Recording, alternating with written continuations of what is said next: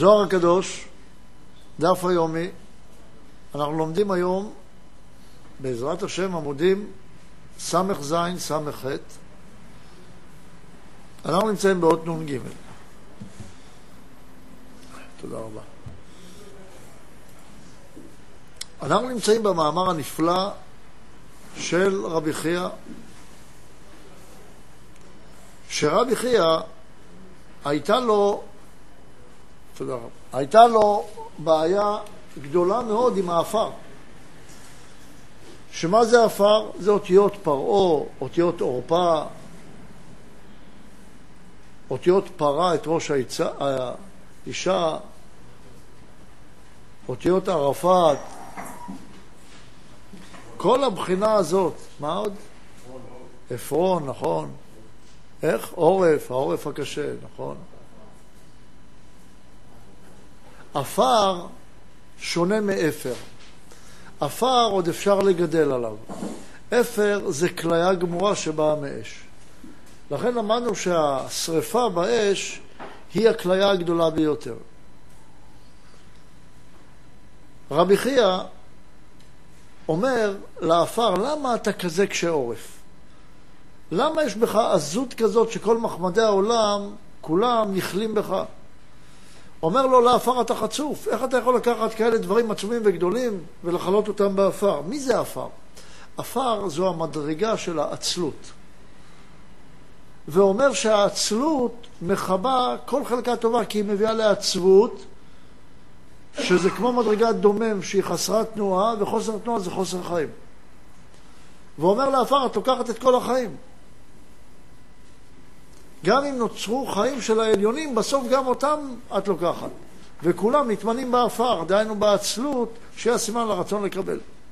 שיהיה סימן לבריאה שבטבעה היא חסרת תנועה וחסרת חיים.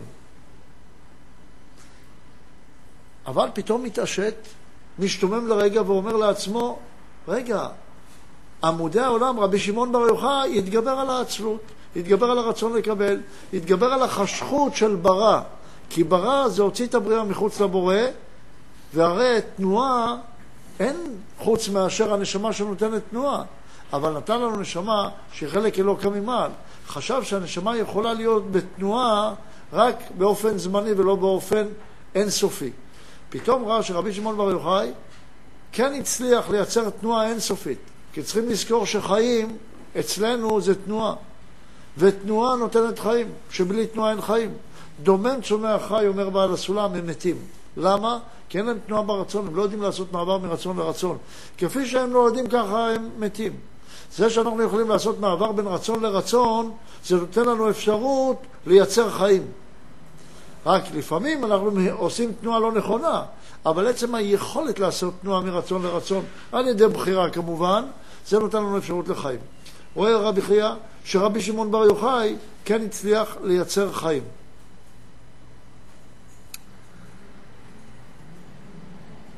רבי חייא, כשראה שרבי שמעון בר יוחאי, הוא יכול לתת חיים, הוא הנשמה הגדולה הזאת שנותנת את פנימיות התורה, שהיא כמובן נותנת חיים גם לחיצוניות התורה, אומר, אני רוצה להידבק בו.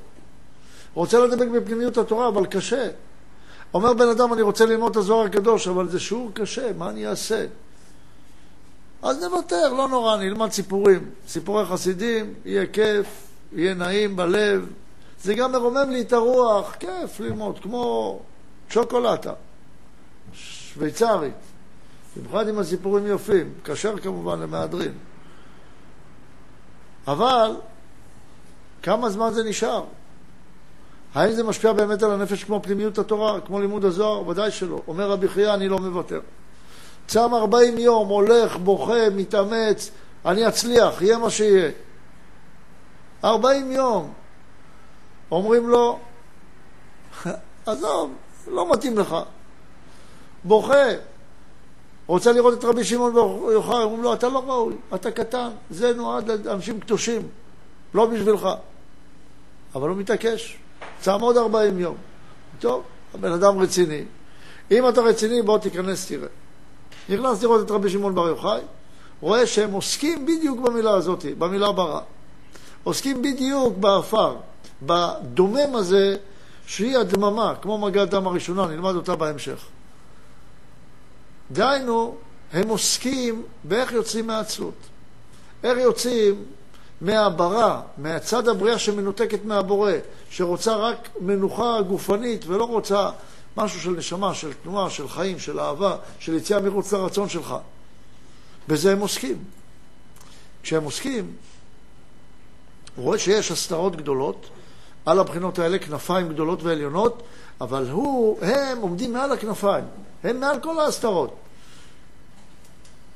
כשהוא מנסה להסתכל עליהם, אומרים לו מלמעלה, תשפיל את עיניך. אתה לא מסוגל לראות את הדברים האלה, אבל תקבל את זה למעלה מהדעת. ופה אנחנו נמצאים במאמר, בואו נקרא אות נ"ג ו...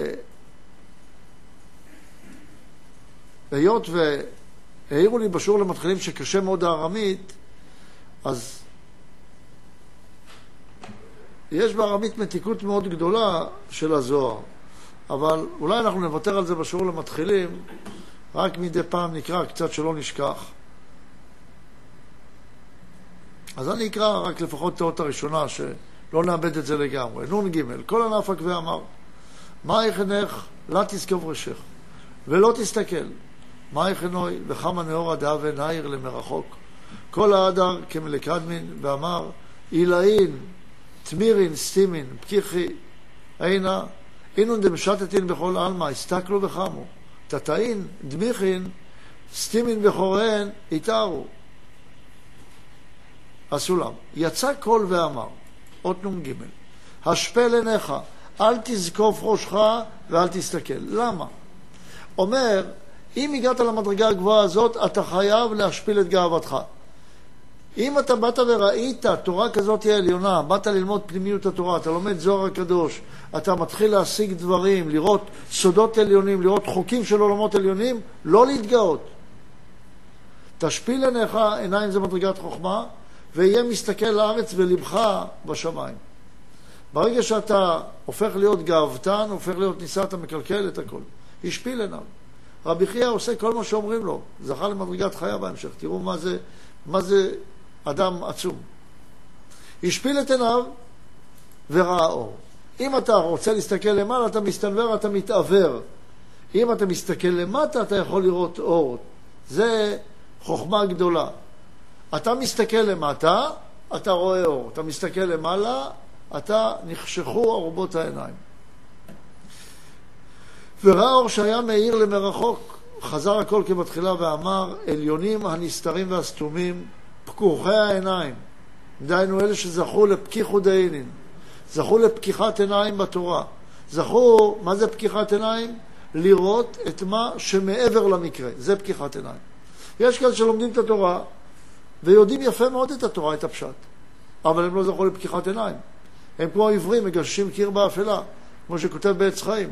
שכל מי שלומד, בהקדמה לעץ חיים, כל מי שלומד תלמוד בבלי בלבד, אינו אלא כעיוור המגשש קיר באפלה ואין לו עיניים לראות את רזי התורה.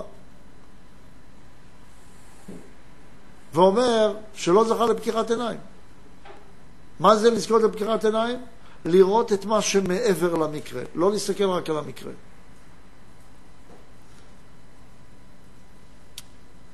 אז הוא אומר להם, פקוחי העיניים המשוטטות בכל העולם, הסתכלו וראו, דהיינו תעשו זיווג דאקה.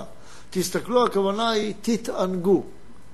תהיו בעונג עילאי בשביל הקדוש ברוך הוא. ואני לא אומר תהנו, אני אומר תתענגו, לא תשמחו, תתענגו. תתענגו זה כמו עונג שבת, זה לא שמחה רק, זה לא כמו יום טוב, עונג. תחתונים הישנים. ואור עיניכם סתום בחורי עיניכם, הקיצו. אתם אלה שעוד לא התעוררתם, ואתם ממשיכים להסתכל על התורה רק בחיצוניותה, להסתכל על החיים רק על המקרה ולא מעבר למקרה, להסתכל רק על האותיות ולא מה שמעבר לאותיות, לשמוע רק את המילים ולא להקשיב לשקט שבין המילים, להסתכל רק על השכל החד ולא להתייחס לרגש שיש מעברו, אתם תתעוררו, אלה לא החיים.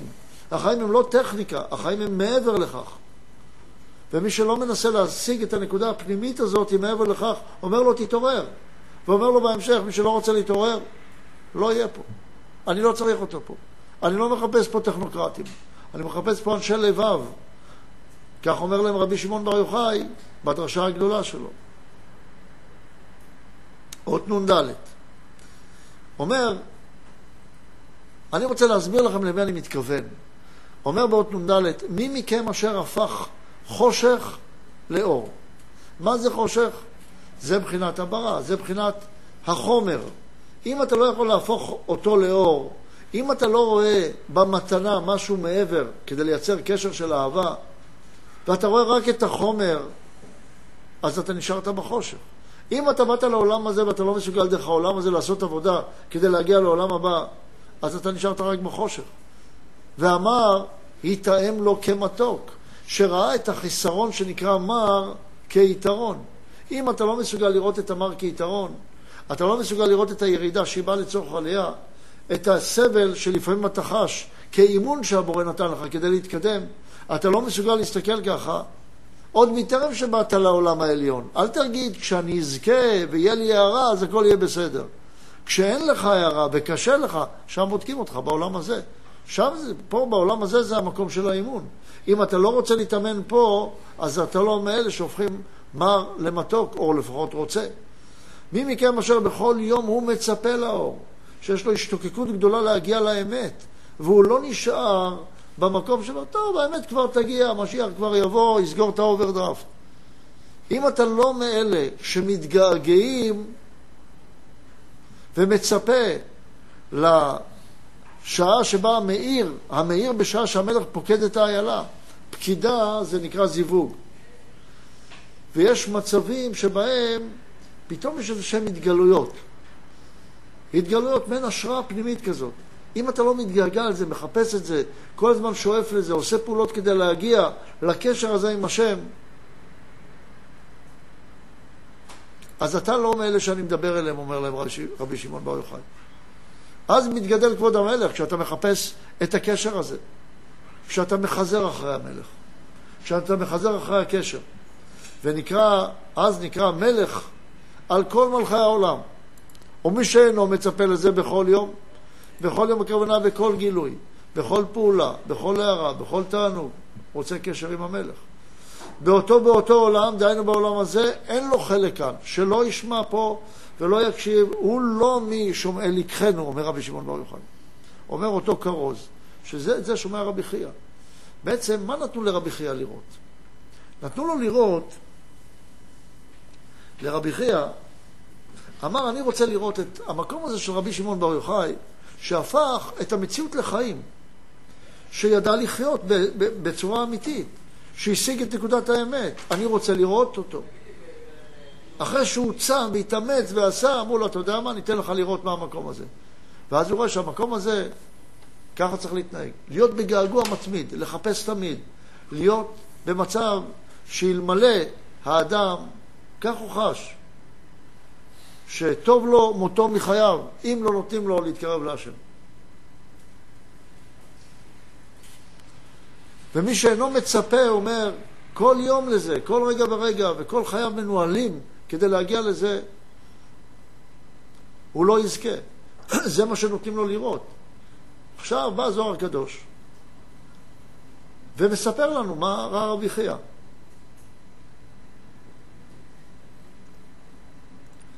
אומר לך הזוהר הקדוש, יהודי יקר, יש לך, אין לך אפשרות כרגע לעלות למטיבתא דרבי שמעון. אני אספר לך דרך שמועה. יש ידיעות שמתקבלות דרך חוויה, יש ידיעות שמתקבלות דרך היקש, יש ידיעות שמתקבלות דרך שמועה. הידיעה שמתקבלת דרך שמועה היא לא חזקה כמו חוויה, היא לא חזקה לפעמים כמו היקש, אבל לפעמים היא כן אם אתה מאמין לגמרי לדברים.